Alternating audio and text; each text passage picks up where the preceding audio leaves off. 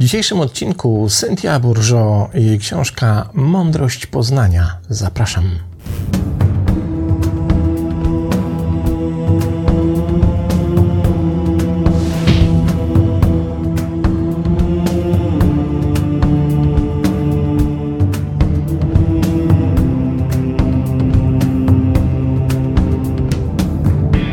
Dzisiaj, zanim przejdziemy do omówienia książki, chciałbym się podzielić z Wami pewną refleksją, a mianowicie wydarzeniem, które go doświadczyłem w trakcie ostatniego spotkania autorskiego. W ogóle wielkie dzięki za Waszą liczną obecność. Wielka przyjemność i wielka frajda móc Was widzieć w, aż w takiej reprezentacji, której się nie spodziewałem.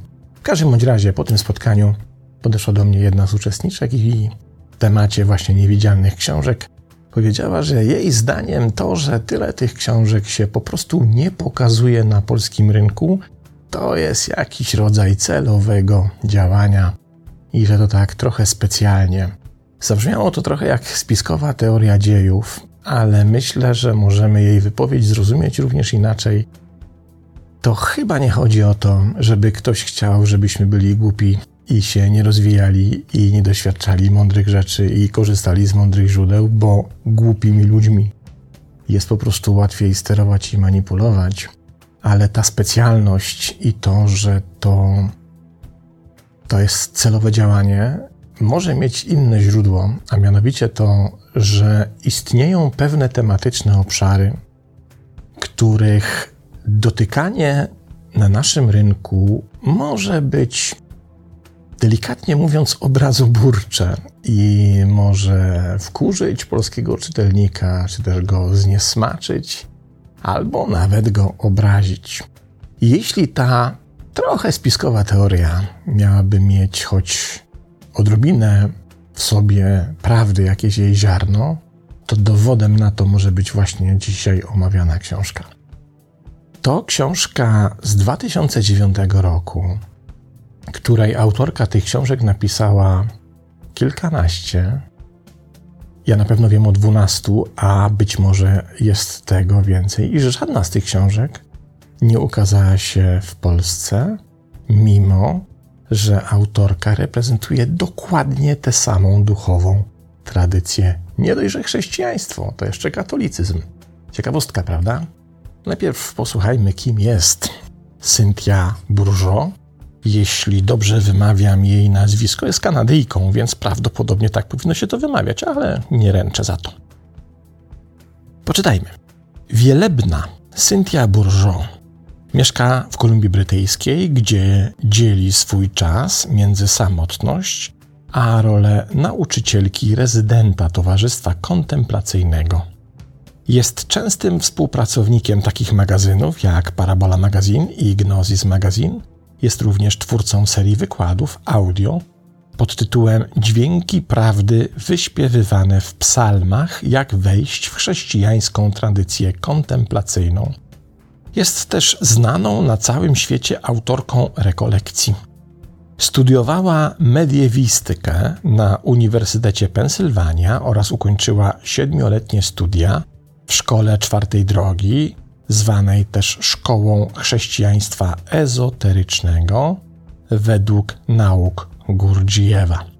Jest nauczycielką praktyki kontemplacyjnej modlitwa głębi według Thomasa Kittinga, czyli jak pewnie wiecie, założyciela oraz twórcy, jednocześnie duchowego przewodnika ruchu odnowy kontemplacyjnej. Współpracowała również z drugim niezwykle sławnym mnichem, Richardem Rorem.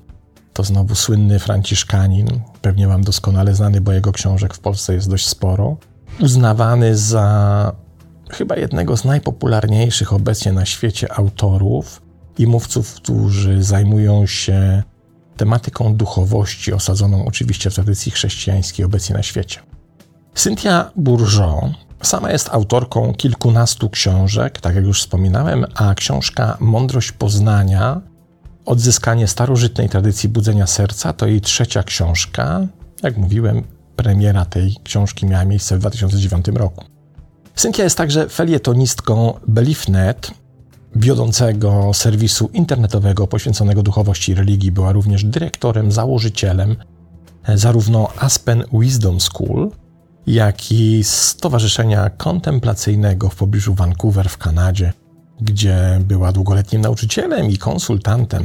Jest również członkiem Rady Kontemplacyjnej Global Peace Initiative for Women.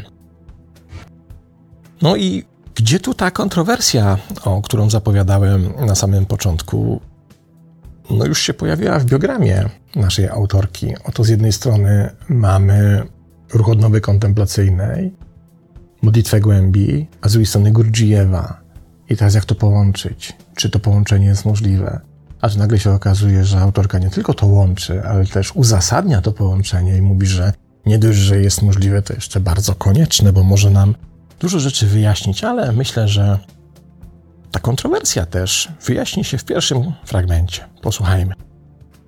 Kiedy jesteś dziś zaangażowany w poszukiwanie inteligentnego duchowego wglądu, nie jest łatwo utrzymać koncentrację. Niektórzy mylą duchowość z psychologią i dołączają do społeczności, w których otrzymują mieszankę psychoterapii i rozrywki.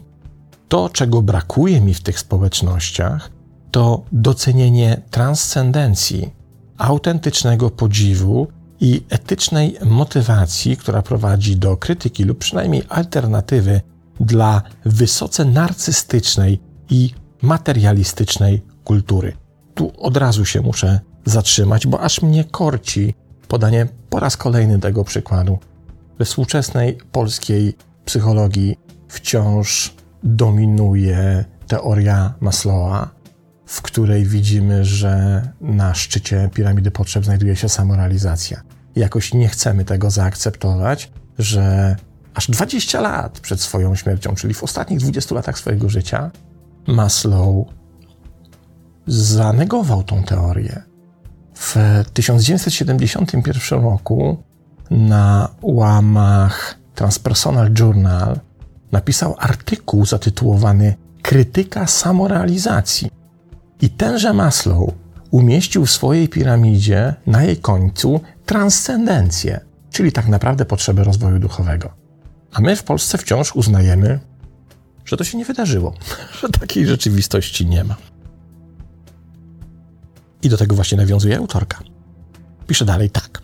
Kiedy używam terminu mądrość, mam na myśli precyzyjną i wszechstronną naukę o duchowej przemianie, która istnieje od pojawienia się wielkich światowych religii i jest w rzeczywistości ich wspólnym fundamentem. To nauka, która obejmuje zarówno teorię, jak i praktykę. Część teoretyczna składa się z ujednoliconego modelu kosmologicznego, zawierającego kompleksową wizję naszego ludzkiego celu i przeznaczenia. Praktyka polega na systematycznym treningu dorastania do tego celu. To niezwykłe, że bez względu na to, jaką duchową ścieżką podążasz, zasady transformacji wyglądają prawie zawsze tak samo. Niezależnie od tego, czy jesteś chrześcijaninem, buddystą, Żydem, Sufim czy Saniasinem, nadal będziesz przechodził przez to samo ucho igły, aby dotrzeć do miejsca, w którym znajdziesz prawdziwy przekaz Twojego serca. Ale znaczenie przypisywane temu duchowemu doświadczeniu znacznie się różni w różnych tradycjach i niestety żadna pojedyncza tradycja nie zachowuje całej oryginalnej kosmologii mądrości. W pewnym momencie wczesne, praktyczne nauki uwolniły się z ich kosmologicznych zakotwiczeń i są teraz rozproszone po rodzinie światowych religii, ubrane w różne teologie i praktyki dewocyjne. No i czego się właśnie dowiedzieliśmy z powyższego fragmentu? Przeczytam to zdanie jeszcze raz. Żadna pojedyncza tradycja nie zachowuje całej oryginalnej kosmologii mądrości. Co to oznacza? To oznacza, że na przykład taka encyklika jak Dominus Jezus się myli. Zgodnie z wytycznymi i ze wskazaniami autorki. Ona mówi, żadna tradycja, a więc chrześcijaństwo również, nie ma monopolu i nie wyczerpuje całości tej mądrości. Więc uznanie, że jakakolwiek religia jest ważniejsza od innych, dominuje inne, ma nam więcej do zaoferowania na poziomie rozwoju duchowego niż inne, jest błędem w założeniach. to po prostu nie ma prawa się udać. Więc wiara w to prowadzi nas do ślepej uliczki, prowadzi nas na manowce, tam gdzie nie ma już rozwoju duchowego, a w zamian za ten rozwój duchowy jest to, o czym mówi autorka. Są praktyki dewocyjne, zrozmienione na rytuał, na ceremonię, coś, co powinno mieć bardzo głębokie duchowe znaczenie. Przeczytajmy dalej, bo robi się intrygująco. Weterani rekolekcji wśród Was, bez względu na to, którą ścieżką duchową podążają buddyjską, suficką, benedyktyńską, czwartą drogą, ścieżką jogi, zauważą wiele znajomych i podobnych elementów w swoim codziennym harmonogramie nałożonym przez własną tradycję. Na przykład większość wielkich tradycji duchowych uznaje rytm ora et labora, przypomnijmy, modlitwa i praca. Znany na przykład w tradycji benedyktyńskiej i uważany za niezbędny dla pogłębienia formacji duchowej. Ale często ta praktyka jest po prostu traktowana dosłownie, jako niezbędny element dekoracyjnej ścieżki lub sposób służenia lub ugruntowania energii generowanej w medytacji. Nie dość często rozpoznaje się, że ten rytm znacznie zwiększa moc myślenia, rozumienia i naginania własnej istoty wokół prawd, zwykle niedostępnych na naszym zwykłym poziomie świadomości. Kiedy nasze ciała, umysły i serca zostają przygotowane i zintegrowane, używając starożytnych narzędzi mądrości, ponownie odkrywamy, jak cenne są te narzędzia. Uważna praca, święte inkantacje, medytacja, modlitwa, a przede wszystkim celowy rytm i równowaga każdego dnia, to nie są tylko czynności. W rzeczywistości są one bramami percepcji. W każdym z nas jest głębokie i nieskazitelnie jasne coś. Bez względu na zewnętrzne okoliczności naszego życia, które ma zdolność rozpoznawania mądrości, kiedy ją spotykamy, a naturą nauczania mądrości jest nazywanie tego czegoś czymś dalszym, większym, wyższym. Ale dopóki ta iskra rozpoznania nie wybuchnie w nas, mądrość pozostaje niewidzialna. Kolejna rzecz, co precyzyjnie i jasno mówi nam autorka, utknęliśmy na rozumieniu przekazu wielu różnych tradycji i religii, mistyki, ale też filozofii na poziomie egzoterycznym. I nie weszliśmy na poziom ezoteryczny. A ten poziom ezoteryczny jest we wszystkim. Przykład módl się i pracuj rozumiemy literalnie, wprost. Trzeba się po prostu modlić, uklęknąć i trzeba po prostu pracować. Autorka mówi hola hola, to nie o to chodzi. Tam jest coś dużo głębszego w tym przekazie. Tylko, żeby go zobaczyć, musimy się pozbyć tego, czego nas nauczono. Tej egzoterycznej otoczki, która każe nam rozumieć wprost dowolny przekaz. Jednym z genialnych takich przykładów jest to, o czym rozpisywał się Colin Season. Z tego co pamiętam, to była księga Izajasza, w której pojawia się fragment Wyczyśćcie gościniec na przybycie Pana. No i w jaki sposób jest rozumiany od prawa do lewa, pod wszelkimi różnymi szerokościami i długościami geograficznymi? No, że oto kiedy przyjdzie Pan Twój, w jakiegokolwiek Pana wierzysz, to masz mieć posprzątane. A Colin Season mówi, zaraz, ten fragment dotyczy wyczeszczenia swojego umysłu ze zbędnych myśli, z biegunki emocjonalnej, z tego całego lgnięcia, którego doświadczamy. I dopiero do takiego umysłu może zawitać Pan, cokolwiek rozumiemy pod tymi trzema literami. Jakiegokolwiek Pana mamy na myśli. Czy jest to personifikowany Bóg, czy jest to jakaś wyższa siła, czy też po prostu duchowe oświecenie dopóki nie wyczyścisz gościńca swojego umysłu, to droga do dalszego rozwoju duchowego po prostu jest dla ciebie zamknięta. I dokładnie to samo przekazuje autorka. Mówi: czytajcie przekaz ezoterycznie, czytajcie ten przekaz, który jest w środku, to znaczenie, które jest najważniejsze, to znaczenie, które jest pod spodem historii, tych prostych historii, do których słuchania jesteśmy przyzwyczajeni w naszej duchowej ścieżce. Posłuchajmy dalej, jak to się w ogóle stało, że jako ludzkość przestaliśmy dostrzegać ten ezoteryczny przekaz i zatrzymaliśmy się tylko na tym poziomie egzoterycznym. Autorka pisze rzecz następującą. Historia chrześcijaństwa dokonała zwrotu, kiedy Jezus został przeniesiony z modelu Moszel Meszalim, co oznacza mistrza mądrości, na model pośrednika. A duchowa podróż została powstrzymana od poszukiwania przebóstwienia na rzecz akcji ratunkowej. Z tego właśnie powodu mądrość straciła swój status na chrześcijańskim zachodzie. Mówiąc wprost, jak powiadają w Maine, nie możesz się tam dostać stąd. Wizja, która praktycznie w każdej innej duchowej tradycji świata jest uważana nie tylko za możliwą, ale za sedno przedsięwzięcia, mianowicie przekształcenie osoby w doskonały, pełny i cały obraz boskości, była odtąd teologicznie niedostępna dla chrześcijan. Była to miażdżąca porażka, której konsekwencje wciąż rozgrywają się na Zachodzie. Historia Europy, tajemnicza energia wokół poszukiwania świętego Grala, miłości dworskiej, dynastii Merowingów, a nawet wypraw krzyżowych, mierzy horyzont zdarzeń mądrości na Zachodzie, która pozornie zapadła się w sobie, stała się niedostępna i kusząco niebezpieczna. W czasach nowożytnych najważniejszą postacią, w rzeczywistości patriarchą, w procesie odzyskiwania mądrości jest enigmatyczny ormiański nauczyciel Gurdjijew.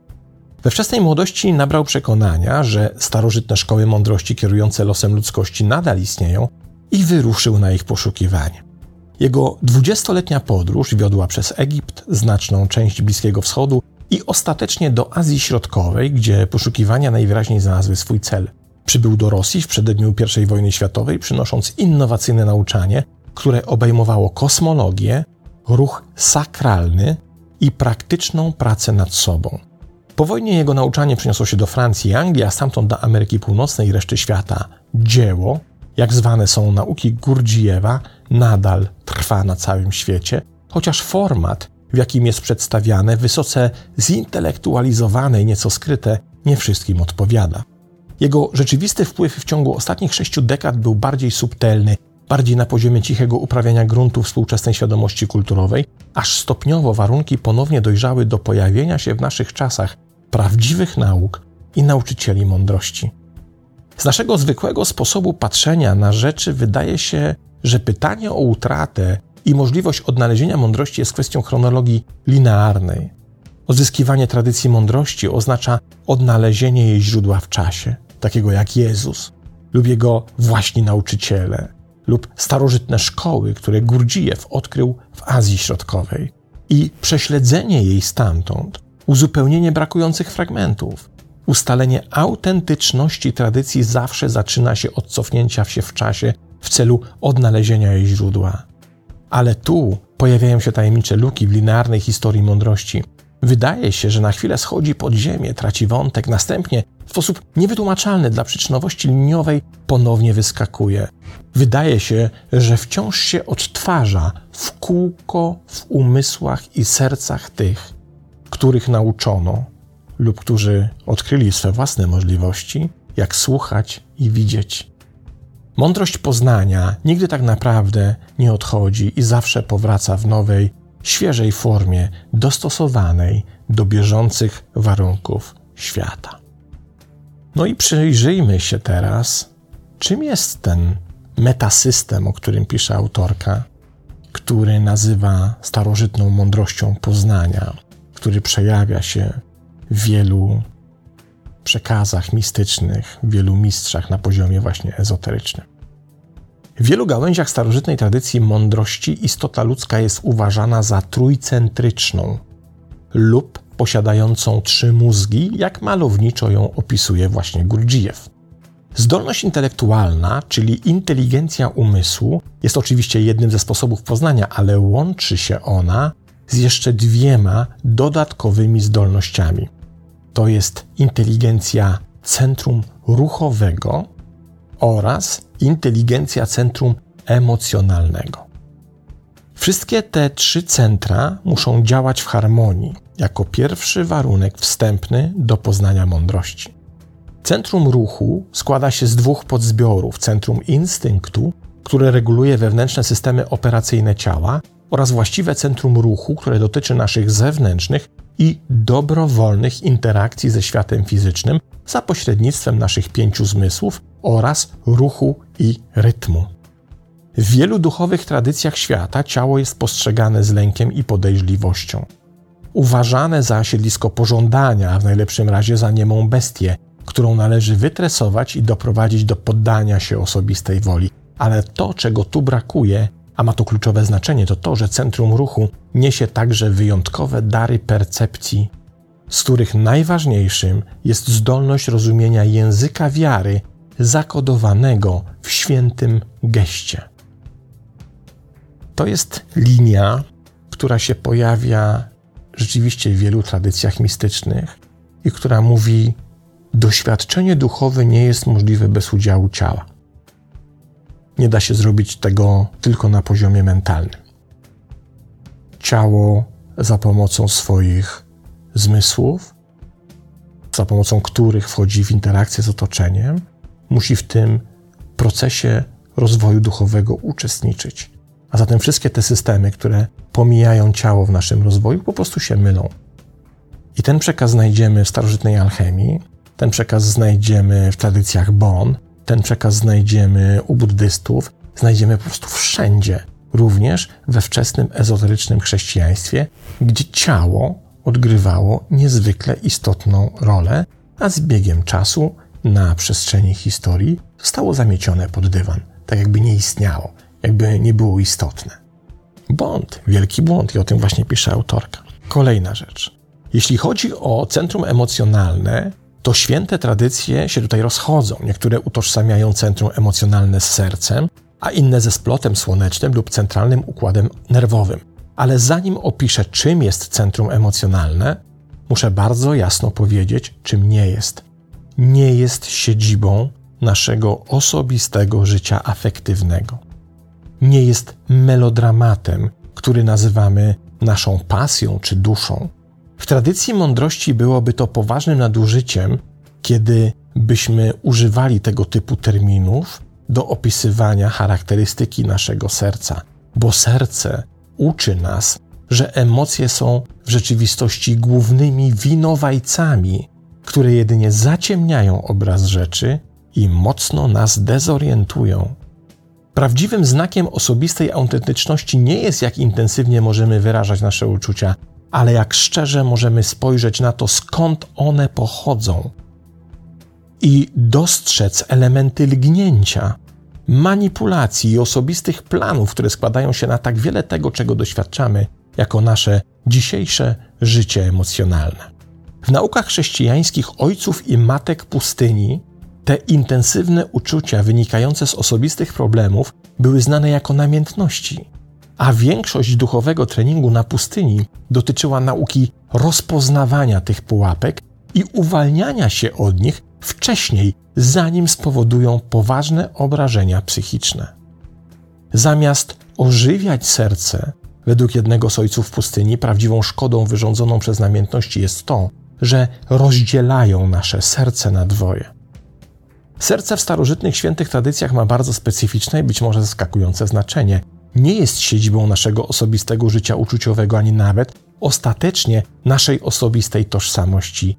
Jest to nasza antena, że tak powiem, dana nam, aby zorientować nas w kierunku boskiego blasku i synchronizować naszą istotę z jego bardziej subtelnymi emanacjami. Serce nie służy do osobistej ekspresji, ale do boskiej percepcji. W języku świętej tradycji centrum emocjonalne niesie w sobie siłę pojednania, służy jako pomost między umysłem a ciałem, a także między naszym zwykłym światem fizycznym a tą niewidzialną inną rzeczywistością. Kiedy jest właściwie zestrojone najbardziej uderzającą zdolnością ośrodka emocjonalnego, której brakuje jedynie w umyśle, jest zdolność rozumienia języka paradoksu. I teraz wydaje się, że te wszystkie obrazy czy też rzeźby, które znamy ze średniowiecza, z tymi promieniami rozchodzącymi się z serca Jezusa, czy też innych świętych, zaczynają nabierać innego znaczenia, prawda? Możemy spojrzeć na to w zupełnie inny sposób. Jakżeż niezwykła to idea. Kolejny fragment. Kiedy człowiek jest opanowany we wszystkich trzech ośrodkach, zrównoważony i czujny, następuje zmiana świadomości. Zamiast być uwięzionym w naszym zwykłym umyśle z jego dobrze uformowanymi ścieżkami problemów, planów i sposobu myślenia, wydajemy się pochodzić z głębszego, stabilniejszego i spokojniejszego miejsca. Jesteśmy obecni, jak mówi tradycja mądrości, w pełni zajmując teraźniejszość, w której się znajdujemy. Ten stan obecności jest niezwykle ważny, aby poznać i posmakować siebie. Święta tradycja jest bowiem wyraźna, kładzie olbrzymi nacisk na to, że prawdziwą mądrość można dawać i otrzymywać tylko w stanie obecności, kiedy wszystkie trzy centra naszego bycia są jednakowo zaangażowane i przebudzone. Każde najdrobniejsze odchylenie od tego stanu jest znane w tradycji jako sen i powoduje natychmiastową utratę wrażliwości na wyższe znaczenia. I teraz po raz kolejny możemy zupełnie inaczej spojrzeć na ten słynny cytat z Gurdziejewa, który mówi: 90% ludzi śpi, halucynuje, jest pogrążone we śnie i nie chcą się obudzić. Niech się przynajmniej dobrze wyśpią. Już teraz widzimy, o co mu chodziło z tym snem i śnieniem. Nie oznacza to jednak, że nie istnieją odmienne stany, sny i transy, lub że nie jest z nich przekazywana prawdziwa inspiracja. Niewiele jednak pozostaje po tych ekstatycznych stanach. Chyba, że tą pozostałością jest cisza, która płonie, ale nie zostaje strawiona i powstaje umiejętność osiągnięcia stanu, często nazywanego w tradycjach świadkiem lub obserwatorem, który można nazwać obecnością w sobie jako mocny rdzeń świadomości. Nawet stan samadhi, czyli oświecenia, tak często romantyzowany na Zachodzie jako permanentna, rozkoszowana świadomość, tak naprawdę oznacza ustabilizowany umysł lub ściśle obecny, zrównoważony i przebudzony, niezależnie od okoliczności emocjonalnych. Stan snu, ostrzega tradycja mądrości, zawsze można przypisać temu, że znajdujemy się wyłącznie i nieświadomie tylko w jednym z tych trzech ośrodków. Książka pełna jest wytycznych, również praktycznych. Co robić, by pokonywać kolejne szczeble rozwoju naszej duchowej świadomości, czy też w jaki sposób poruszać się po duchowej ścieżce rozwoju. I co jest niesamowite, wszystko to zostało zapisane na zaledwie 200 stronach. Cynthia Bourgeois jest mistrzynią konkretów. Nie masz żadnego wodolejstwa, żadnych niepotrzebnych wtrętów, dygresji, nie wiadomo czego. Mamy niecałe 200 stron i wykładnie mądrości poznania według starożytnych nauk, która łączy wszystkie obecne tradycje religijne, mistyczne, filozoficzne i tak. Przecudowna rzecz. Oczywiście nie będę ich wszystkich cytował, no bo musiałbym całą książkę przeczytać, a na to nie ma specjalnie czasu, ale też chciałbym zostawić taki niedosyt, który Was, mam nadzieję, sprowokuje do tego, by do tej autorki sięgnąć. Zatem na koniec ostatni cytat. W tradycji mądrości widzenie oczyszczone z niespokojnego, wzbudzonego ego nazywa się obiektywnym widzeniem. Oznacza ono widzenie okiem serca. Różni się to bardzo od interpretacji, jaką normalnie nadawalibyśmy pojęciu obiektywnego widzenia w naszej kulturze, które opisuje coś bliższego metodzie naukowej, niezależnego obserwatora, który nie wchodzi w interakcję z tym, co jest obserwowane. Ale w języku mądrości obiektywne widzenie oznacza prawie dokładnie coś przeciwnego. Uczestniczymy tak głęboko, tak intymnie, że w końcu my znikamy w tym widzeniu i pozostaje tylko samo widzenie. Prawda zaczyna być poza fantazjami naszego umysłu i brutalnością naszej własnej woli, jak to kiedyś wyraził Thomas Merton. Mówimy tu oczywiście o transformacji, rodzaju świętej alchemii. I to właśnie ta alchemia określa nasze podstawowe ludzkie zadanie. Sekret naszej tożsamości nie tkwi w zewnętrznej formie ani w tym, jak skutecznie manipulujemy zewnętrznymi formami zmysłowego świata. Chodzi raczej o to, jak jesteśmy w stanie rozpalić siebie oraz innych, aby ujawnić wewnętrzną jakość życia. Imiona Boga leżą zwinięte w fizycznych formach rzeczy. Naszym szczególnym i wyjątkowym ludzkim zadaniem jest otworzyć pułapkę i uwolnić je. Nie mogą zamanifestować się poza sferą zmysłową, a przecież po to jest świat zmysłowy, ale nie zamanifestują się w nim automatycznie, chyba że nastąpi dalszy akt świadomej transformacji. To jest nasza praca. Pracując w surowych materiałach świata fizycznego, mamy nadać narodziny i ciało imionom Boga, aby niewidzialne stało się widzialne. Tak oto pisze Cynthia Bourgeot. Niezwykła autorka niezwykłych książek. I chciałoby się po raz ponowny powiedzieć, aż strach pomyśleć, co też może znajdować się w pozostałych jej kilkunastu książkach. Cynthia Bourgeot, Mądrość Poznania, 2009 rok. To tyle. Pozdrawiam i do następnego razu.